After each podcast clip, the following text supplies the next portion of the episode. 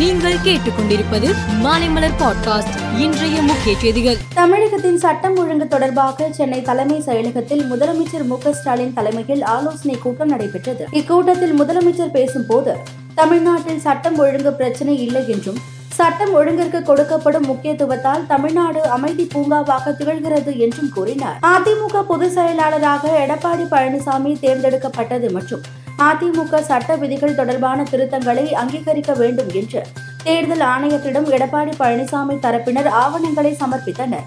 இதையடுத்து அதிமுக பொதுச் செயலாளராக எடப்பாடி பழனிசாமியை தேர்தல் ஆணையம் அங்கீகரித்தது.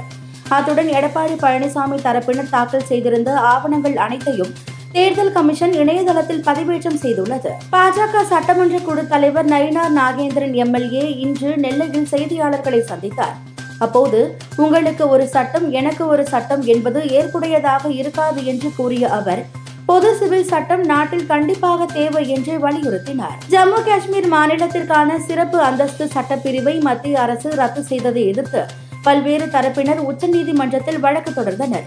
இந்த வழக்கு இன்று விசாரணைக்கு பட்டியலிடப்பட்டது. அப்போது ஜூலை இருபத்தி ஏழாம் தேதிக்குள் அரசியலமைப்பு பிரிவு முன்னூற்று எழுபது ரத்து தொடர்பான ஆவணங்கள் எழுத்துப்பூர்வ வாதங்களை சமர்ப்பிக்க வேண்டும் எனவும் ஆகஸ்ட் இரண்டாம் தேதியில் இருந்து விசாரணை நடைபெறும் எனவும் நீதிமன்றம் தெரிவித்துள்ளது. ஆந்திராவில் பெண்களுக்கு எதிரான செயல்கள் நடக்கிறது என்றும் கடந்த நான்கு ஆண்டுகளில் முப்பதாயிரம் பெண்கள் காணாமல் போனதாகவும் ஜனசேனா கட்சி தலைவர் பவன் கல்யாண் பேசியது சர்ச்சையை ஏற்படுத்தியது.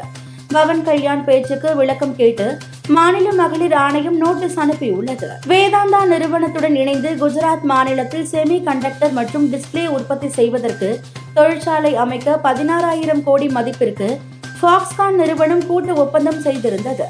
தற்போது அந்த ஒப்பந்தப்படி செயல்பட இயலாது என கூறி ஒப்பந்தத்தை ரத்து செய்துள்ளது.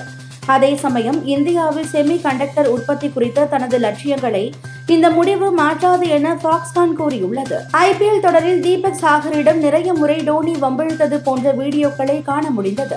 இந்நிலையில் தீபக் சாகரை போதை மருந்துடன் டோனி ஒப்பிட்டு உள்ளார். தீபக் சாகர் ஒரு போதை மருந்து போன்றவர். அவர் இங்கு இல்லை என்றால் அவர் எங்கே இருக்கிறார் என தேடுவோம்.